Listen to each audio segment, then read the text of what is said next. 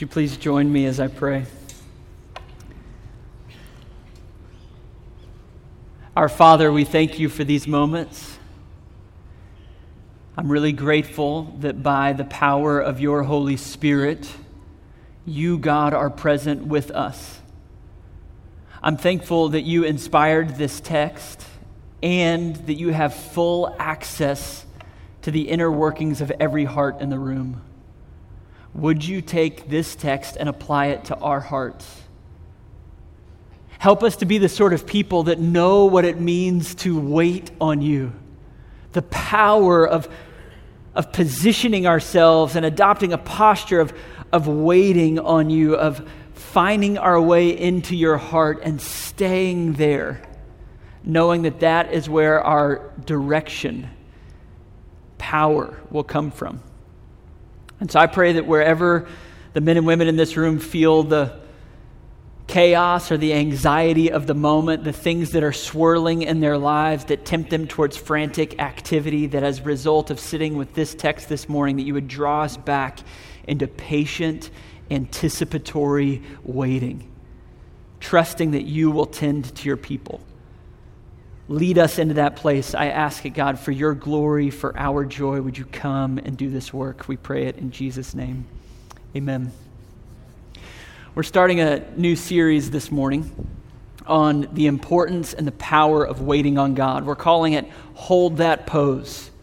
The idea of adopting a posture of waiting and staying in that posture sometimes can feel scary or exhausting or overwhelming, but we are convinced biblically that when we as a people wait on God, even when the circumstances are swirling and chaotic, that He will reveal Himself. He will tend to His people, that there is power in waiting on God. This is true throughout the scriptures, Old Testament and New. There are many places that we could look at, but I think it's important for us to recognize that this is a consistent theme for God's people. When Moses is setting the Israelites free from Egypt and his back is against the Red Sea and Pharaoh and the armies are pressing in, God tells them they just need to they need to wait and watch him fight for them. It's not in their frantic activity that they are delivered, but it is their, their waiting that they see God fight for them and deliver them. The prophet Isaiah tells the people that yes, even in your youth you will run and grow tired, but if you wait on me, you will be renewed and you will rise up on wings like eagles. Later on, he says, No eye has seen and no ear has heard a God like this, one who works for those who wait on him. In the New Testament, after Jesus' life, death, and resurrection, the church continues to move forward in the empowerment of God as they wait. This is the story of Pentecost and the way that the Holy Spirit fell on the church, empowering it for its mission. But then later in Acts 10 and again in Acts 13, the gospel moves forward in power. The church accomplishes what she was created to do as she waits on God, carving out times and places to peel away and to be hidden away in his heart. This is where power and direction and authority comes from. So, for our purposes, over the next several weeks, taking this theme that runs through the whole of the scriptures, we're going to study it particularly in the book of the Psalms. The Psalms that are spirit inspired prayers intended to teach us how to pray. We're going to survey several different Psalms where waiting is thematic, where it is an important part of what is happening in this exchange with the Lord. This morning, in particular, we're looking at Psalm 25 penned by David, a man who certainly understood the necessity of and the power of waiting. He was anointed to be king when a teenager. He didn't ascend to the throne until he was 30. And in the interim, he spent at least eight years in the wilderness running from a king that wanted to kill him. You may know the story that Saul was chasing him through the wilderness, and for years, he had to wait on God to bring to fruition the promises that he had made. You see, so much of our life is lived in this in between, between the things that God has promised that He will do and the experience of not yet seeing it. We all live there all the time. And the question is, how are we going to respond? And most pointedly in our psalm this morning, the question is, how are you going to respond when trouble seems to be spiking around you? When it feels like a really intense and anxious system around you, how are we going to respond in that space? You may have noticed that as we read the psalm, the context of this psalm is of spiking trouble. You may have heard it in some of the words that were used. I, I want to go back and read some of these verses that are going to establish a context. But just before we do, I want you to consider the way that circumstances and personal decisions are contributing to the trouble that is spiking in David's life. Every, every afternoon, I make a smoothie for my family. It's an attempt to try to get some fruits and vegetables into my three very active boys. So I will come home and just take whatever we have and I dump it in a blender broccoli and spinach and kale and blueberries and strawberries and cherries. Like it's whatever we've got, and whatever comes out, that's what's being served. And the truth is, when everything gets blended up, you can't find where the bananas end and the kale starts. You know, it's all just the same thing. I want you to hear the context of this psalm. What you're going to see is that it's, in a sense, for David, the trouble in his life, it's like it's been blended. It's like you can't find where the end of circumstances are and the start of my personal decisions and sin begin. That's the way all of our pain and trouble is. It never fits neatly into a category of, oh, these are all the bad things that have happened to me, or I've just made so many bad decisions. It's always some combination of the two. And I want you to hear the context as trouble is spiking in David's life. Hear the way that this trouble, that is a concoction of circumstances and choices, works. Look at verse 2 and verses 16 through 19 so we understand the troubles that are spiking in his life. He says, Oh my God, in you I trust. Let me not be put to shame.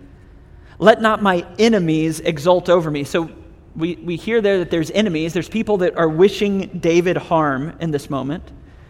And then later on, verse 16, he says, Turn to me, be gracious to me, for I am lonely and afflicted. Okay, so there's enemies, and he's lonely, and he's afflicted. The troubles of my heart are enlarged. Bring me out of my distresses. Consider my f- affliction and my trouble. Forgive all of my sins. Consider how many are my foes, and with what violent hatred they hate me. Do you hear how it's all blended up? There are circumstances that are pressing. There are people that wish David harm. And right in the midst of it, he says, And by the way, I'm a sinner that's contributing to the brokenness of my circumstances. As we lean in and try to pay attention to what the Holy Spirit is teaching us in the psalm about the power of waiting, I just want us first to, to draw to mind in our own heads and hearts what is the set of circumstances that most tempt you towards anxiety right now in your life? the combination of circumstantial pressures and sinful missteps that you have contributed to, like, what does that look like for you in your life right now? We all deal with it. And, and what I've found is that in the situations that are most stressful and most anxious, it's where I'm tempted to grow most frantic. I feel like I've got to start managing everything. I've got to fix everything, you know? Many of you know we've been going through a lot in my house with a son that's been in and out of the hospital. We just got out for the third time, and he's at home. My family was actually supposed to be at this worship gathering, but my wife texted like 20 minutes ago, and she's like, Things are not going well this morning. So if you think about it, pray for my family. The youngest is not feeling well again this morning. And it feels like that kind of churn and I can blame it all on circumstances, the difficulty of life. I can go, oh, life's hard. But the truth is that in the midst of it, the way that I often respond is with sin and brokenness, where life doesn't feel like it's playing according to the rules that I had established. I grow anxious and urgent. I start to try to manage everything, which oftentimes that's where anger bubbles up, where I'm short with my kids, or I'm not tender to a wife that's dealing with so much you ever feel like that? Where life just presses in? I, will say this. Uh, I don't know about you, but I'm, I'm like an achiever. I can fix things. So on Monday mornings, bright and early, I try to look at all the chaos of my life and I think if I can turn it into a to do list that I can check off this week, if I can manage it and attack it, everything is going to be okay. it's into that context where anxiety and trouble is spiking and where everything in us we feel like I want to try to manage and fix everything. It's into this space where David is going to say, Listen, I have a different solution for you. I have a different Holy Spirit inspired response to trouble spiking in your life. And it's not trying to manage everything by your frantic activity, it's waiting. He counterintuitively says, Are you in big trouble? Do you feel like everything is out of control? Wait. This is what this psalm is going to give us. And it's going to explain the five blessings or benefits from waiting, from staying in this posture in the heart of God. We just studied the book of Hebrews together and we learned that we have access to the heart of God right now continually. What we want to be is the sort of people that go there and stay there. And as we wait, here are at least five blessings that will flow from that place.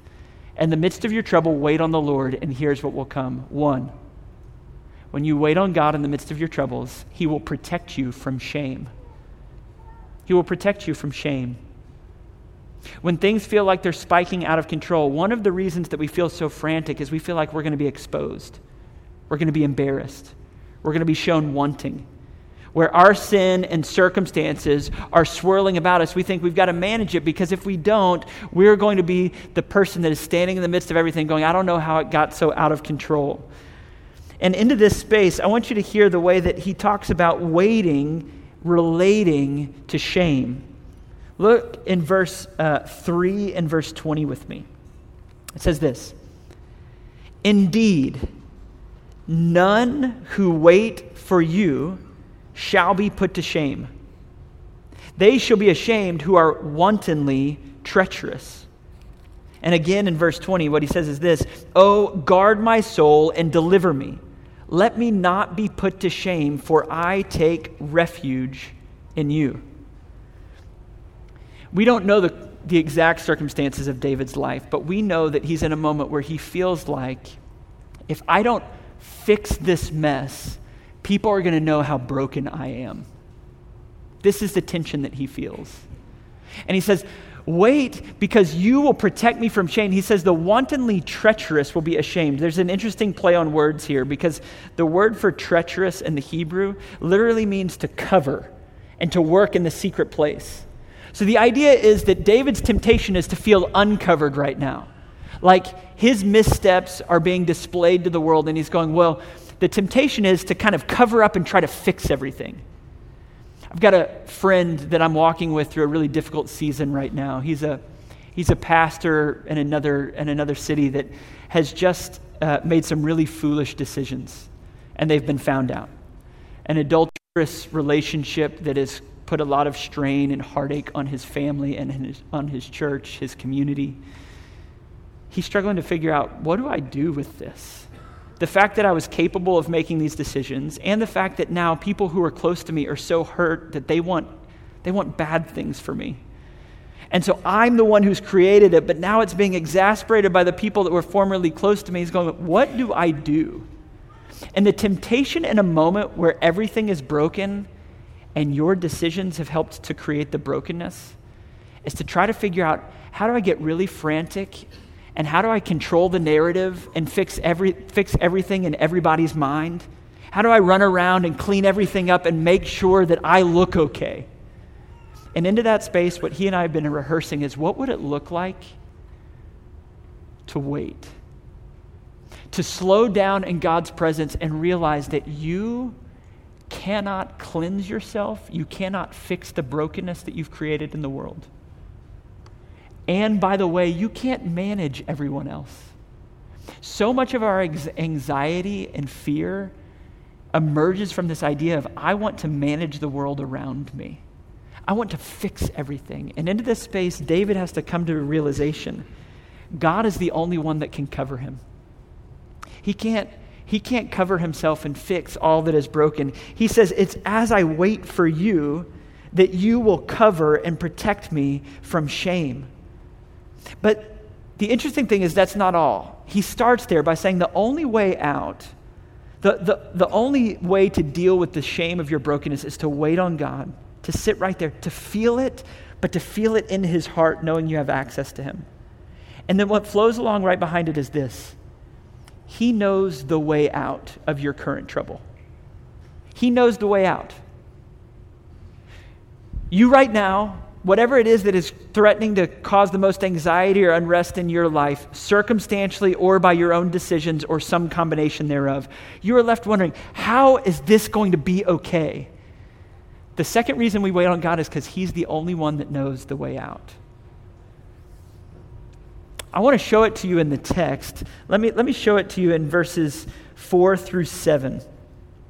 Look at the way that his waiting, his waiting is not passive. He is engaged in some work in the waiting, and part of it is discerning with God what is the path towards healing and wholeness. Look at it with me in verse 4 and following. He says, Make me to know your ways, O Lord. Teach me your paths. Lead me in your truth and teach me. For you are the God of my salvation. For you I wait all the day long. Remember your mercy, O Lord, and your steadfast love, for they have been from of old. Remember not the sins of my youth or my transgression. According to your steadfast love, remember me for the sake of your goodness, O Lord. You see, in this moment where it feels so chaotic, David slows down and says, I'm going to wait on you all day long because you have paths and ways that you can make known to me. What I've found is that anxiety, when we respond to the craziness of the world around us with anxiety, it causes us to miss the way pretty frequently. We actually make matters worse. My wife has to deal with a man that is fairly neurotic, which I feel for her. Uh, I, I like really, really care about being on time all the time. I am a little bit of a slave to the clock, which means my wife has to deal with this. And sometimes I feel this pressure even when there's not like a certain time. It's not like anything's about to start. I just always feel late.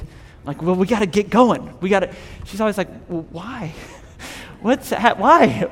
And uh, I remember recently we were going to go see my parents in East Texas. You got to take 45 north out of town, and there was no set time for us to arrive. There was nobody checking the clock. But I felt this like, we're late. We got to get going. Why are we not loaded up? Let's go. Let's go. And we finally get in the car, and it was a little tense because I wasn't handling myself very well. It's like, all right, we ready? Everybody in? We got everything? And we started to drive out, and Ashley made the comment, you know, I think it would probably be wise for us to actually kind of backtrack and go downtown to catch HOV to get out of town. And I was like, we're already late. We just need to get on the road. Let's go. We can't. And she's like, I really think that would probably be. I was like, fine. If you navigate, you tell me where to turn. Let's go find it. Let's go. Not my best moment. So she says, go left, go right. We go. We get, we get on the HOV and we start driving, and it's just dead stop traffic on 45, and we're cruising. You know, we're just flying in the HOV, and so I'm driving. It's quiet in the car. And uh, Finn, my son in the back of the quiet, goes, Wow, it really feels like this was the best route to take, huh? And uh, like, yeah, thanks, buddy. Um, and it's in that, it, it's a silly example, but it's true that I spend so much of my life, and so do you, if we're honest, that when we get anxious and bound up with trying to manage everything, we often blow past, blow past the moments where God is actually leading us, where He's actually at work where something productive and powerful and beautiful is happening, we're so busy trying to check everything off and fix everything that we miss what he's doing. He's actually saying, My paths, my ways will be made known to you when you wait for me all day long. When you slow down enough to peel off and settle into my heart and recognize that I'm not anxious, I'm not wringing my hands. I have good things for you if you will wait and trust me to carve out the path for you, to lead you into life. You see, if we will pause, if we will create a rhythm of hiding away in the heart of God, He will lead us into, into health and wholeness, even in the midst of our stress, even where trouble is spiking. You say, He says, Wait on me and I will protect you from shame. Wait on me and I will show you the way out. Wait on me because I am committed to myself. I love this prayer in verse 11, where as David is appealing to God, he isn't appealing to how hard he's working or how he's trying to fix everything or how he's got a plan to make everything right. His only appeal in the midst of the brokenness and the trouble is to the character of God himself. Hear this in verse 11. He says, For your name's sake, O Lord, pardon my guilt, for it is great. This psalm is so covenantal. It is built up around the promises of God, the fact that God keeps his promises, his steadfast love and faithfulness to his people, that he is committed to those that are in covenanted relationship with him. And so David comes and he's saying, I am not claiming that I've done everything right. In fact, I'm freely admitting I've done a lot wrong. My guilt is very great and I'm very broken. But listen, God, we have commitment to one another. I am yours and you are mine. And what I know is this you are committed to your own glory. You will uphold the beauty and the power of your name.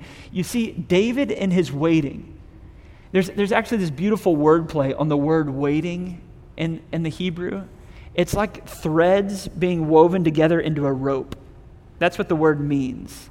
And the idea is that as we are woven around the character of God, as we are wrapped around Him, He's going, that's the sort of waiting that we're talking about. Because when you when your story is aligned with the glory of God, when you say, God, I am yours and I am broken, I am not appealing to your mercy for my sake, but for your sake, for your glory. Would you cleanse me and make me whole because I am yours and you are mine? When our story is wrapped around God's glory, his commitment is to himself. He will surely tend to his own. You see, David's appeal is to the character of God, not to his own hard work or his commitment to make everything right. You see, we wait because he will protect us from shame and show us the way out because he is committed to himself. The fourth one, the fourth, is I think my favorite of all. Wait because God befriends the humble.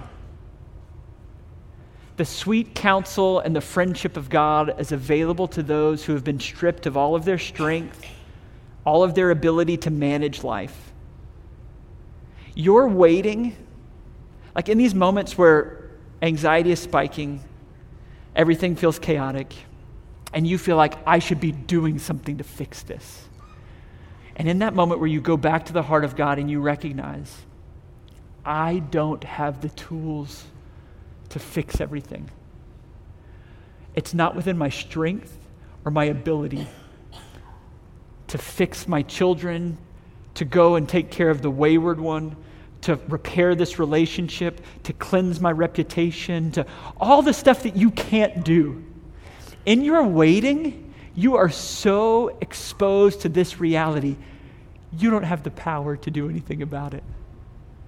And in that space, in that humility, God is free to come and to nestle in so close to you. Hear it in the text, the way that He loves and approaches those that are humble and fearing his name. Look at verse, uh, look back with me at verse 9 and 12 through 15. It says this He leads the humble in what is right, He teaches the humble his way. Verse 12 Who is the man who fears the Lord? Him will he instruct in the way that he should choose. His soul shall abide in well being. Doesn't that sound nice? Says, The one who's fearing God, who's humbled in his presence, he will abide in well being. His offspring will inherit the land. The friendship of the Lord is for those who fear him, and he makes known to them his covenant. My eyes are ever towards the Lord, for he will pluck my feet out of the net.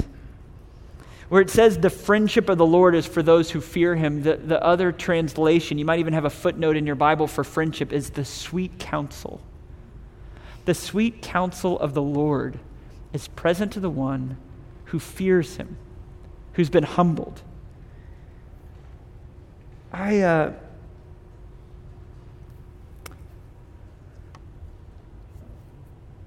let me ask you this Do you believe that God is alive and willing to meet with you? To reveal his secret counsel to you moment to moment and day to day. I think, honestly, if the cameras could roll on our life and walk with us through the day, what they would reveal is that we don't believe that. We might say we do, but functionally we don't believe that the sweet counsel of God is available to the one who fears his name and waits on him all day long.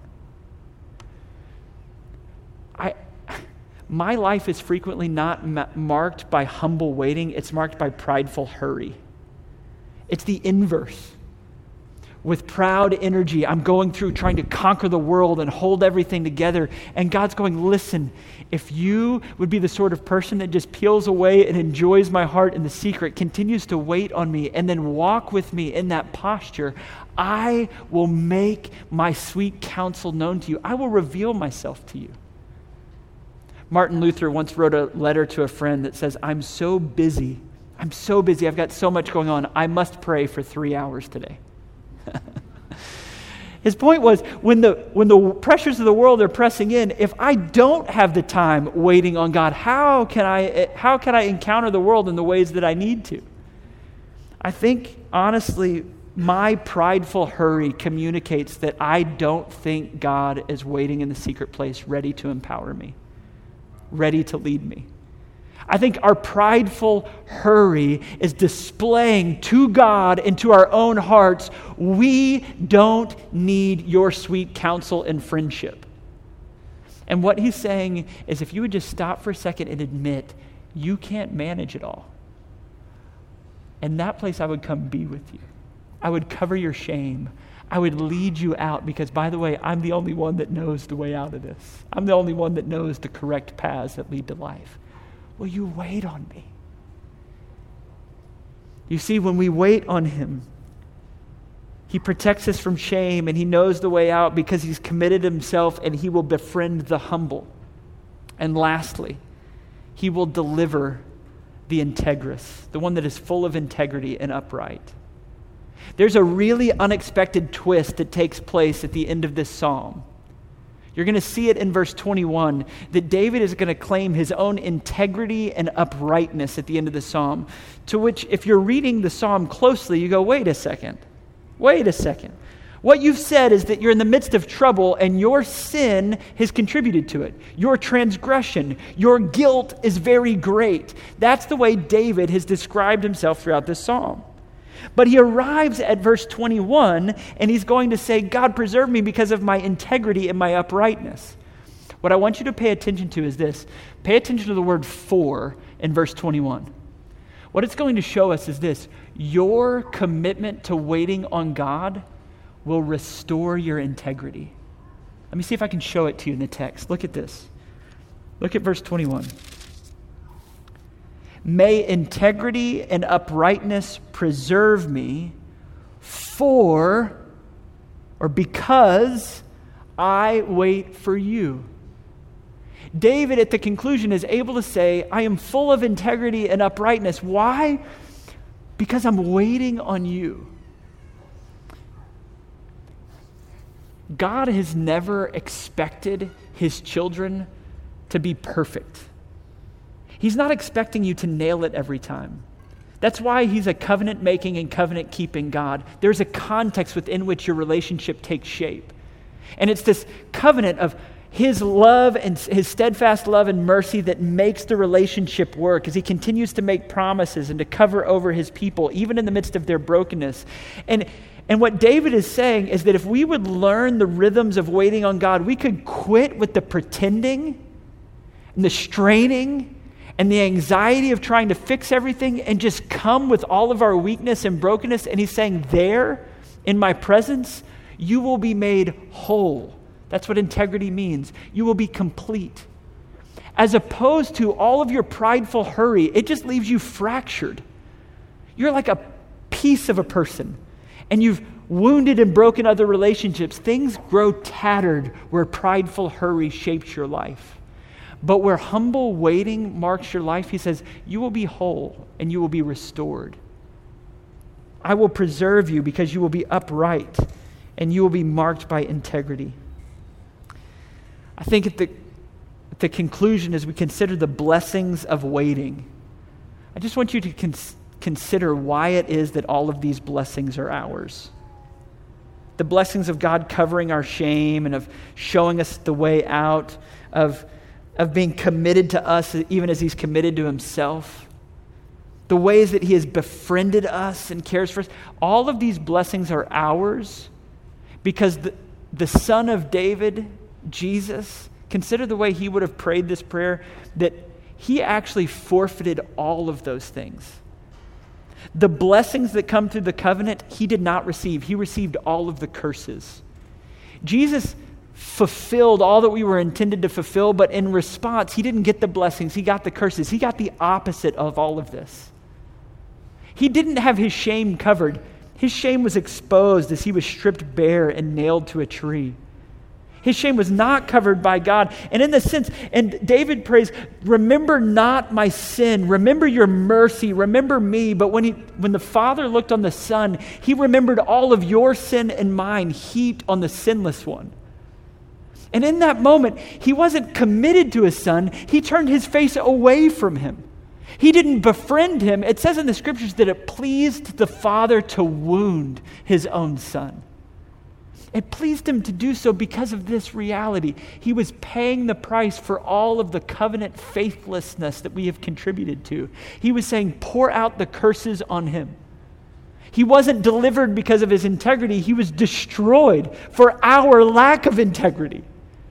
He was absorbing all that we deserve to absorb so that he could freely, in his resurrection power, say, I have absorbed the curses so that the blessings are yours. Listen, friends, I have accomplished all so that these truths are yours. All you have to do is wait and watch me fight for you.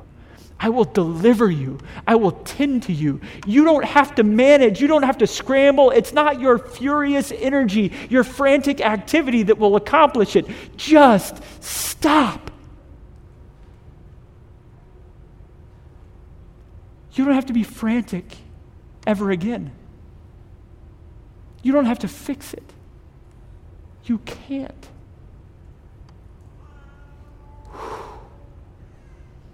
Wait on God.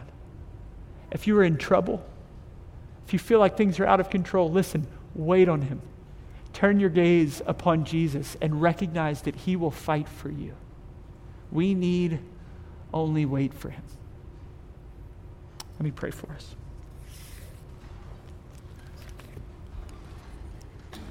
Our Father, would you teach us how to be people of prayer? This feels so counterintuitive and distant from our lives. I pray that where it feels like there's a gap between our lived experience and this text, that you would continue to teach us and to lead us. That we would be a people that understand the posture of waiting, of hiding away in your heart and being tended to by you. I pray for any of my friends right now that just feel caught in their sin and circumstances. They feel like they're trying to fix everything. It all feels so anxious and overwhelming. I pray that in your heart they would find their freedom, their protection, their delivery. So we, we ask you to come and to guide us. Holy Spirit, lead us into the heart of the Father. Teach us to wait there. I pray that in the coming weeks we would be the sorts of people that inhabit this space more and more for your glory and for our joy. We ask it in Jesus' name. Amen.